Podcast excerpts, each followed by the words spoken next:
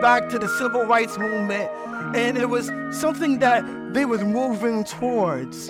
In a time where everything was massively polarizing in every sphere of life, the Christian leaders of the civil rights movement, they dreamed of a reconciled community of diverse people from all walks of life. That's what they was pushing towards. They was going like there, and to me, that's that's a vision of the kingdom of God. Eventually, 25 character traits were developed to describe how this community of people uh, would live together in the tensions of a culture that is fighting to separate them. We took those 25 traits and we condensed them into an 11 week series to hit on each and every single one of those themes because this is what we want to contextualize. Some of those themes are things that we're living into that already that God is calling us to live into with greater maturity. And other things God is like, yo, you need to step into that there too, right? You know, and, and, and He is working inside of us. And each week we're like, beloved community is, beloved community is today, I'm saying the beloved community is a community that values both truth and grace. A community that values both grace and truth. Grace and truth. I want to start off with um, this first slide right here to reading. It's real nice. Well, and this side, what you see here is not. We had the double this. Just when you thought you was doing real fine, it's killing it, man. Technology. Boom. You know what? Yeah, well, that didn't go good. We'll get our technology right. It ain't good. Bye bye, bitch.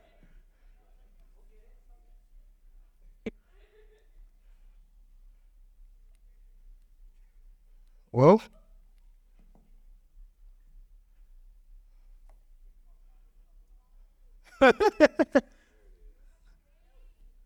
uh, that's what I'm talking about.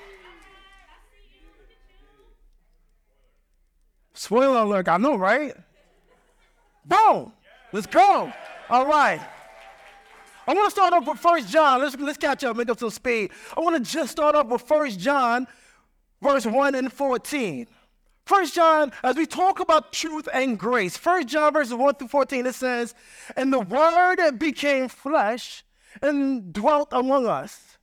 And we have seen his glory, glory as the only Son from the Father, full of grace and truth, full of grace and truth. You see, the glory of God is filled with grace and truth. Filled with grace and truth. That's the, the content of it. So, as a people who are intentionally created to reflect His glory, we are meant to reflect His grace. And we are meant to reflect His truth. You see, being a grace and truth people is just being a Jesus people.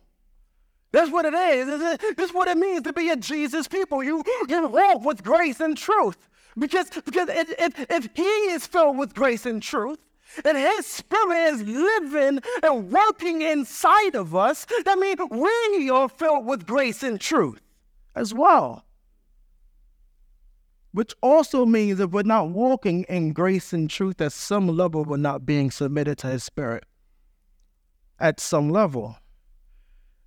This morning, I want to talk about the tensions and wisdom of walking in grace and truth.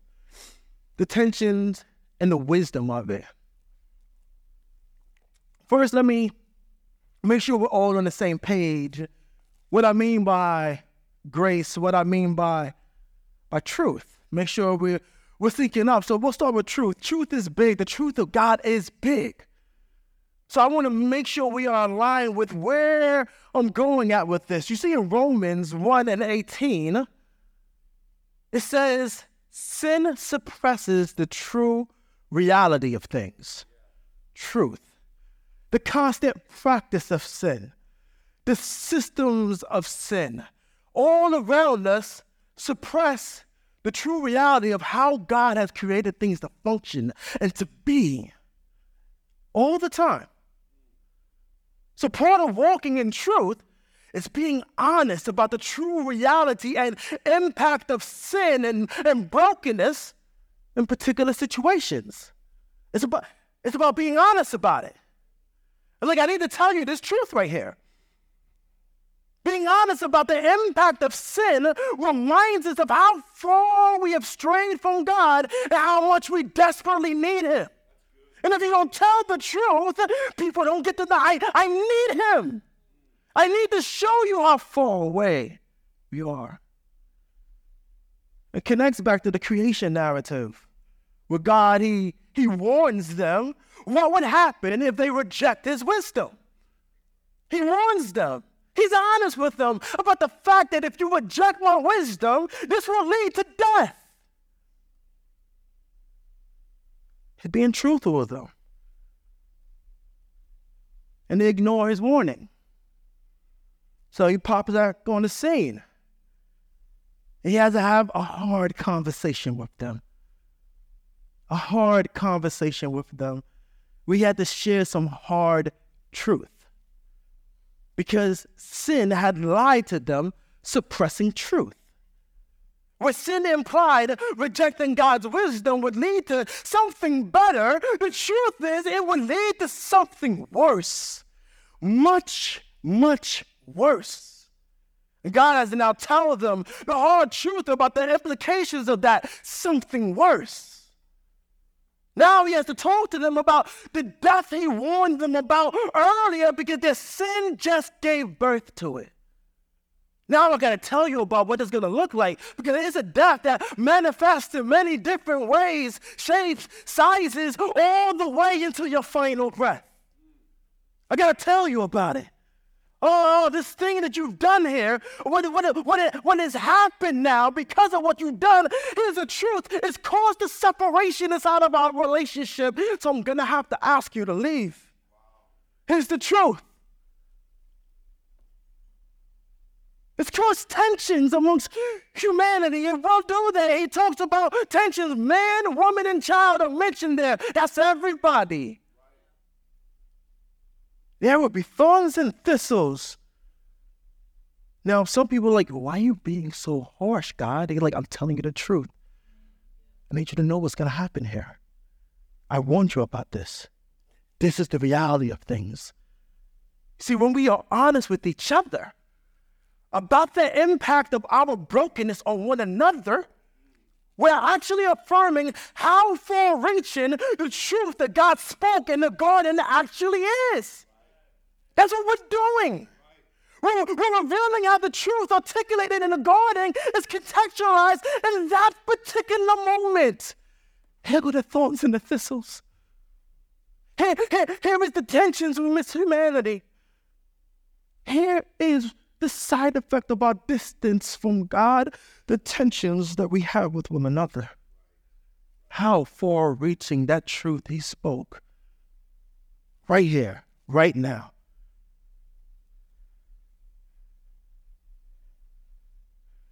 I'm going to try this again. Look at that. You see that? Now, listen, side note if one person can have faith, what happens if all of y'all had faith like hers? We would never have any issues with our technology, but I'm praying, we're praying, we're getting there. No? Okay, I'm gonna keep believing that. As the people of God on the mission of God, we appeal to a fallen world where we are constantly called to have challenging conversations that point people to truth. As the people of God on mission, like we're called to have some challenging conversations. And as the people of God, that's called to speak that truth in love grace. I want us to make sure we understand. I'm just talking about truth now. Let me talk about grace some. In Ephesians 3 7 to 8, Paul, he refers to the gifts of God as gifts of grace. He describes the gifts of God as works of grace because they were the ways God was working good things through him despite his brokenness, despite his sin. He didn't earn it. He didn't deserve it. As a matter of fact, he would consider himself the least of all saints. So, so instead, whatever good work you see in him are evidences of his grace. Grace, grace acknowledges the goodness of God working in and through a person despite their brokenness and sin. Because He's good. It acknowledges the goodness of God in a world that is far from God. I can say the world is far from God, and I can say I see Him in the midst. It affirms good and true things exist in the midst brokenness. It acknowledges the light of Christ that has not been overcome by darkness.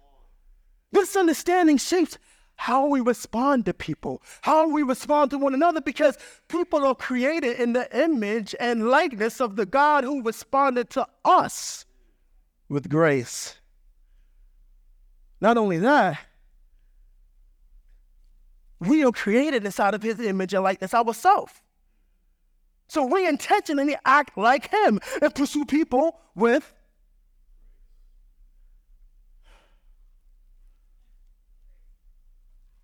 All right, I, I, will take that. One more. One more person got it. Grace. Well, we'll keep going on this. All right, we got the whole sermon for it. All right. You see, where truth says, this is how far we have strayed from God, grace says, this is how close God has come to us. Both of those realities are true. And we are called to be a people that bear witness and testify to both of these realities. And sometimes in the process, we're going to need to lean into more truth. Other times, we're going to need to lean into more grace, but the Holy Spirit will show. That being said, I believe scripture reveals a, a, a, general pattern of wisdom and how we apply grace and truth when navigating these challenging conversations. I want to look at two sections of scripture where, where both Jesus and Paul are having challenging conversations with the church. You know, these two examples follow the same structure of many other times both Jesus and Paul are having challenging conversations about truth with the church, implying that it was a common practice. So the two verses I want to spend some time looking at is 1 Corinthians chapter 1 verses 3 through 31 and Revelation chapter 2 verses 1 through 7. Okay? First Corinthians 1, 3 to 31. Turn your Bible over there because I'm not going to put the verses on the screen. But I want to read through that. I want to go through that first. Again, what we're looking at here is the structure of it. That's what I want to look at. The structure, how it's laid out. I'm not doing a lesson on these. I'm just want to look at the structure because I think there's things to learn in the wisdom of the structure. So first, in 1 Corinthians chapter 1, 3 to 31, I want to look at verses 3 through 9. Now, Paul, he's writing to them, and a lot of Paul's writings is like, yo, there's something I got I gotta I gotta challenge. There's a challenging thing I need to need to do. We need to talk about some stuff. He enters in, starting at verse 3. He says, Grace to you. And peace from God our Father and the Lord Jesus Christ. I give thanks to my God always for you because of the grace of God that was given you in Christ Jesus, that in every way you are enriched in Him, in all speech and all knowledge, even as the testimony about Christ was confirmed among you, so that you are not lacking in any gift as you wait for the revealing of our Lord Jesus Christ, who will sustain you to the end, guiltless in the day of our Lord Jesus Christ. God is faithful by whom you were called into the fellowship of his Son, Jesus Christ. This is where he enters into the conversation. He enters in proclaiming grace. Let me enter in with grace. I'm going to proclaim grace from the start. Let me push that grace even further. Peace. Peace. In the spirit of grace, grace is expressed by showing how thankful he is for them. Oh, and this wasn't just a general thankful. He starts to identify specific things he's thankful for. One of those things he knows that God has bestowed his grace upon him. I, oh, am so thankful because I know this. God has poured his grace out all over you. Hallelujah. He's thankful. He affirms that they have been enriched in speech and knowledge. Like, listen, and I know he poured his grace out on you. And listen, y'all got some of the best preachers over there. I mean, y'all be breaking it down. And y'all like, y'all know the word of God. Y'all know this. His, his spirit, he's poured it out on you. I know y'all know that over there. He affirms that they have a good testimony in Christ as believers. Oh, I'm not questioning your salvation. I'm not questioning whether or not you believe. As a matter of fact, I've heard the testimony of salvation. I know that you guys got it in with Jesus. He's saying all these things. He, uh, you guys aren't lacking anything. I, I'm not even coming at y'all like that, like y'all lacking anything. Y'all good. Y'all not lacking anything. As a matter of fact, God will sustain you. I know this all the way to the end. And, and, I'm, and I'm not here to heap any type of guilt on you. You are guiltless. And God has been faithful to you. He is faithful to you. All of those with evidences of God's grace. Let's continue because he has to talk to them about some stuff. Verses 10 through 17. I appeal to you, brothers by the name of our Lord Jesus Christ, that all of you agree and that there be no division among you, but that you be united in the same mind and same judgment. For it has been reported to me by Chloe's people that there is quarreling among you. My brothers, what I mean is that each of one of you says, I follow Paul, or I follow Apollos, or I follow Cephas, or I follow Christ. Is Christ divided? Was Paul crucified for you? Or were you baptized in the name of Paul? I thank God that I baptized none of you, well, except Crispus and Gaius, so that no one may say that you were baptized in my name. Well, I did baptize also the household of Stephanas. Well, beyond that, I don't know whether I baptized anyone else, but for Christ did not send me to baptize, but to preach the gospel, and not with words of eloquent wisdom, lest the cross of Christ be emptied of its power. He goes into these hard truths. He's addressing the challenging issues of division within the church.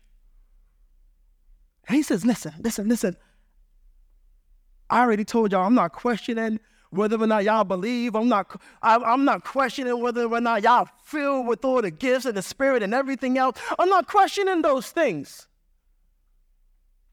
Thus, as I enter in and I, and I challenge on this issue of division, I'm going to call you to agree because you are not lacking anything. I know those things. You're not lacking anything. The same God that I have is the same God that you have. So stop building these camps of division. And he starts talking about how personally he grieved he is. And I love that point right there because then he gets off from, like, I'm glad I ain't baptized nobody. Well, there's that one dude. And that whole other person's household. But I don't even know how many people I baptized, but we ain't here for that. I just love that point right there and stuff, you know. I'm just a person. And It's after that, he was like, as matter of fact, hey, listen, let's get to the point of the message. And this stuff, he like, he just moved things back around. Turn to verses 18 to 31. Then he continues to talk to them. For the word of the cross is folly to those who are perishing. But to us who are being saved, it is the power of God. For it is written, I will destroy the wisdom of the wise and the discernment of the discerning. I will thwart where is the one who is wise? Where is the scribe? Where is the debater of this age?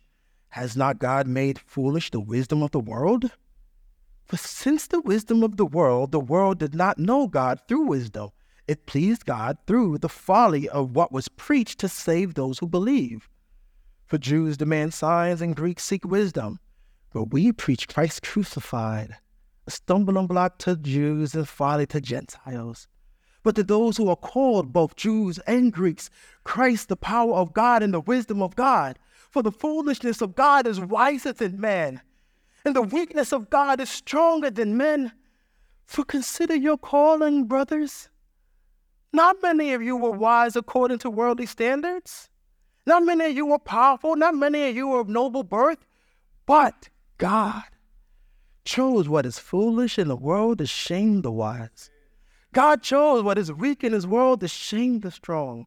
God chose what is low and despised in his world, even things that are not, to bring to nothing things that are, so that no human being might boast in the presence of God. And because of him, you are in Christ Jesus, who became to us wisdom from God, righteousness and sanctification and redemption, so that as it is written, let no one who boasts, let the one who boasts boast in the Lord. Get the heart of verses 18 to 31. The heart of it. He returns to the theme of grace. He starts talking about this incredible power working inside of them. Working inside of them. Why is that returning to the theme of grace? He's talking about this ancient wisdom that they have been given that's greater than the wisdom of the world. All the other stuff you see going on, He chose you. He gave it to you. They were given this wisdom despite this, despite their social standing. They was given it despite the fact that they was viewed as lowly. They would be considered foolish according to the worldly standards. They was low and they was despised, but they are victors in Christ because of his grace. And the very fact that the wisdom of God is resting in the undeserving them is a testimony to that grace. He returns back to that grace. Because I know the wisdom of God is in you. And it's the greatest wisdom out there. Look at Revelation. Turn, turn your book to that Revelation spot. Revelation 2, 1 through 7. Showing the structure, and we'll wrap up. In Revelations, he's confronting the churches. This is Jesus now. Starting at verse 1, let's look at verses 1 through 3. These are the words of him who holds the seven stars in his hand, right hand, and walks among the seven golden lampstands. I know your deeds, your hard work, your perseverance. I know that you cannot tolerate wicked people that you have tested those who claim to be apostles but are not, and have found them false. You have persevered and have endured hardships for my name and have not grown weary. It's about to challenge them, but he entered in again with grace. I acknowledge and I affirm that you have done much for the kingdom. I'm not here to knock any of that. I acknowledge and affirm that you put in some work. You put in some hard work. I'm, going to start off just talking about that. I acknowledge and affirm that you have persevered for so long. I affirm the fact that, that, that you got a low tolerance for wickedness. I, I, I do too. I know. I know y'all tested the authenticity of those claiming to represent me. I know you did that. I acknowledge that you have endured hardships for me and that you haven't grown weary. I'm not trying to take away from any of those. As a matter of fact, I want to start with those. Look at verses 4 and 5. Yet I hold this against you. You have forsaken the love you had at first. Consider how far you have fallen. Repent and do the things you did at first. If you do not repent, I will come to you and remove your lampstand from its place. Now he transitions into that hard truth that they need to hear, though. Though you have done all these good things, all that good stuff, like, oh man, you've been at it, there's been a shift in your heart. Some things have changed. The love that fueled these actions at first has shifted. You continue to do the same things, but the reasons changed. The love has changed. You started to love other things. It's a different love. It's idolatry, and it's tainted all the work now. Everything that you're continuing to do. I need you to consider how far you have strayed from the love you had at first. I need you to. I need you to repent. I need you to return. And if you're not going to shine light in dark places that I put you to shine light in dark places because you want to act like the dark places, then I'm just going to unplug the lamp. Don't make any sense. Go back to verses 6 and 7. But you have this in your favor. You hate the practices of the Nicolaitans, which I also hate. Whoever has ears, let them hear what the Spirit is saying to the churches. To the one who is victorious, I will give the right to eat from the tree of life, which is in the paradise of God. He returns back to grace.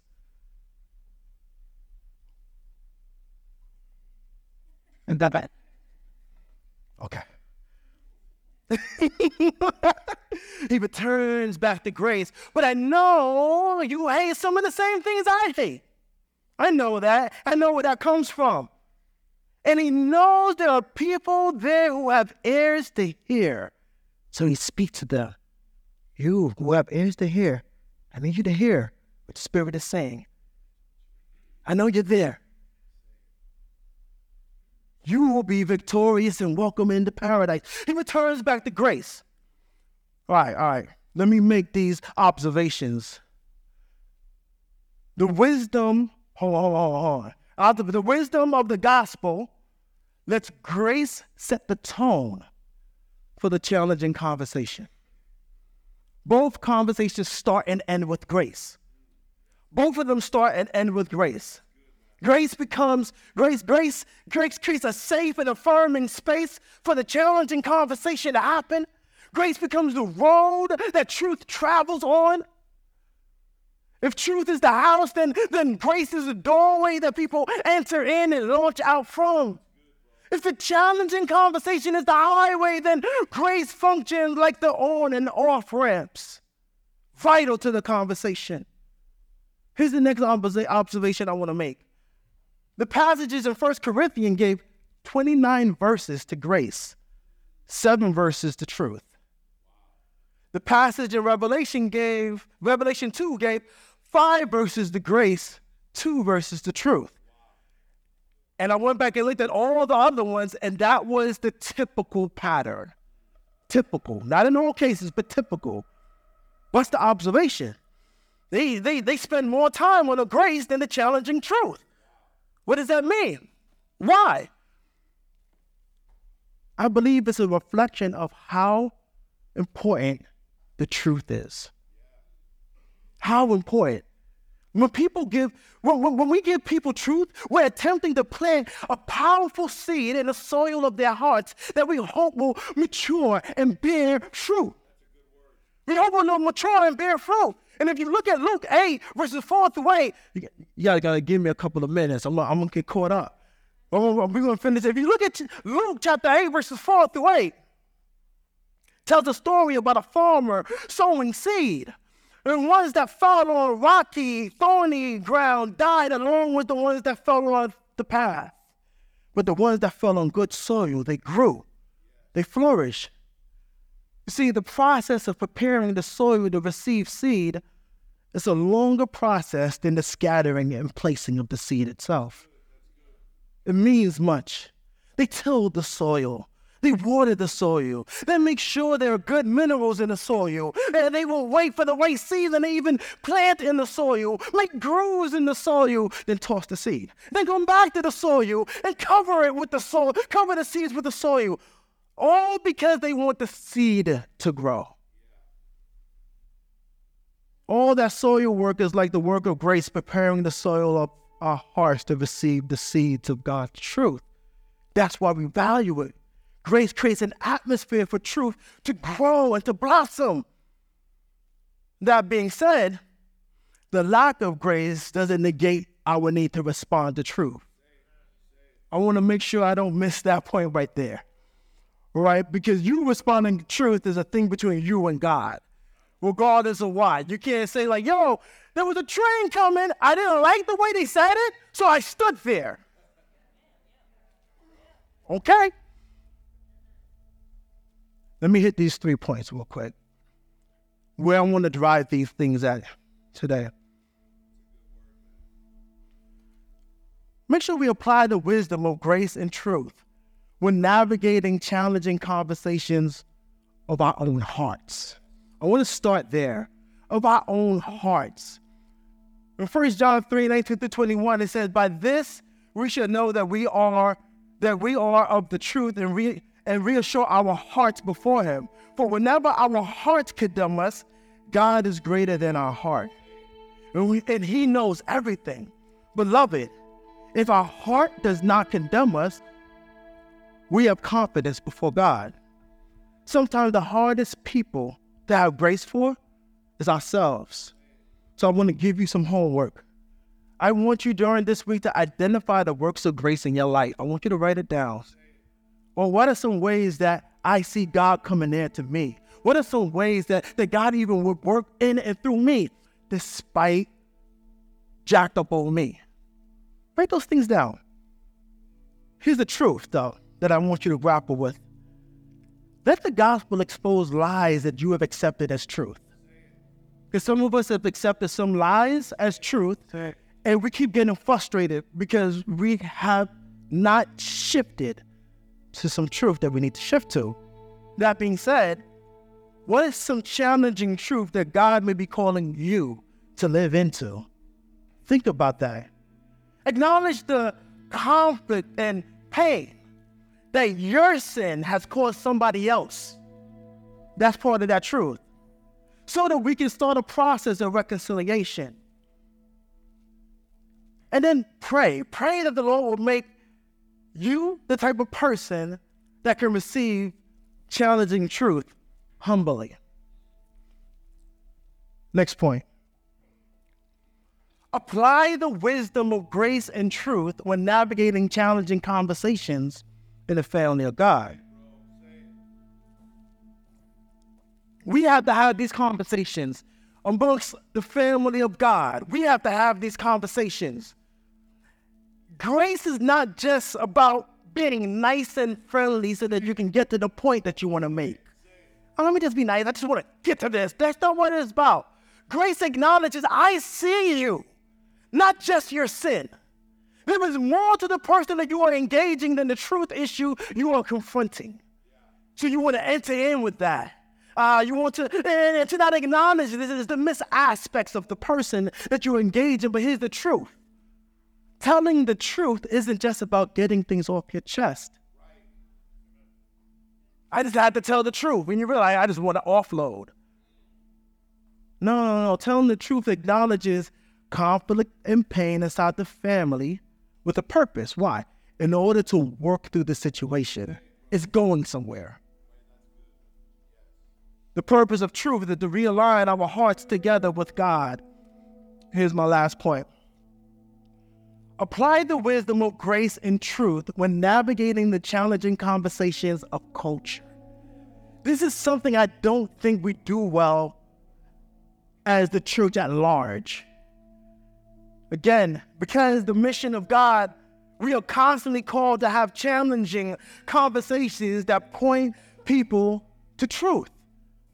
The problem is, we don't initiate the conversation and get ahead of the conversation and lead the conversation, giving gospel context as, as, as much as we should.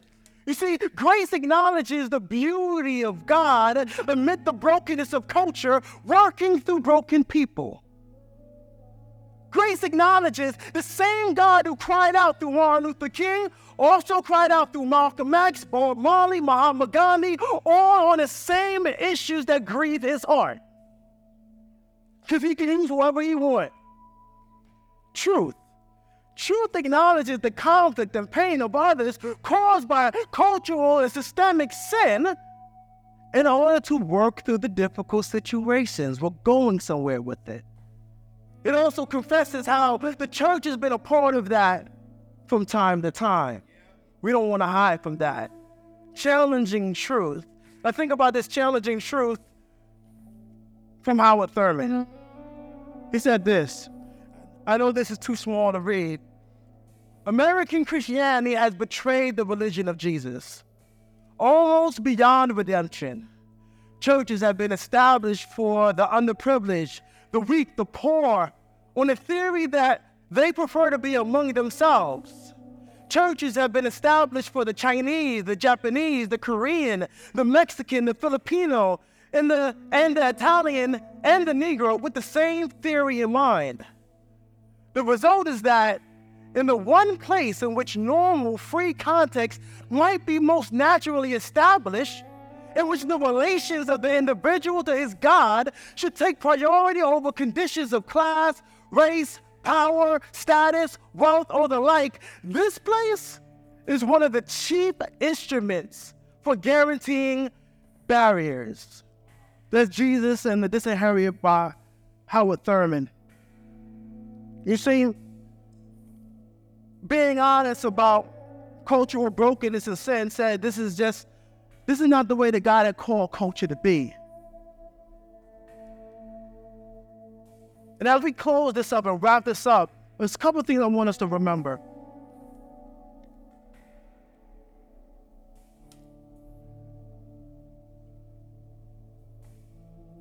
For some of us, for some of us, walking in grace is more natural. But for some of us, it's a greater act of intentionality. For some of us, walking in truth is more natural. But for some of us, it's a greater act of intentionality. And God has called us to all depend on one another, to be one another's eyes and ears, to hear these things and walk these things out. Understand what I'm laying out this morning is not a formula. It's a posture of heart. Okay? It's not a formula, it's a posture of heart. Let me make the altar call. This morning, Here's the thing I want you to know and understand truth has created a sin and a deep chasm between us and God. But like I said earlier, grace is that God has come close. If you are inside here this morning, and for some reason truth is connecting a little bit more and you feel being drawn to God, that's His grace, and I would love to pray with you over here. Or probably you just struggle with truth or grace and you want someone to pray with you. I would love for you to meet us over here. Let's pray and then let's worship. Let's spend our time worshiping the God of creation. Let's worship together.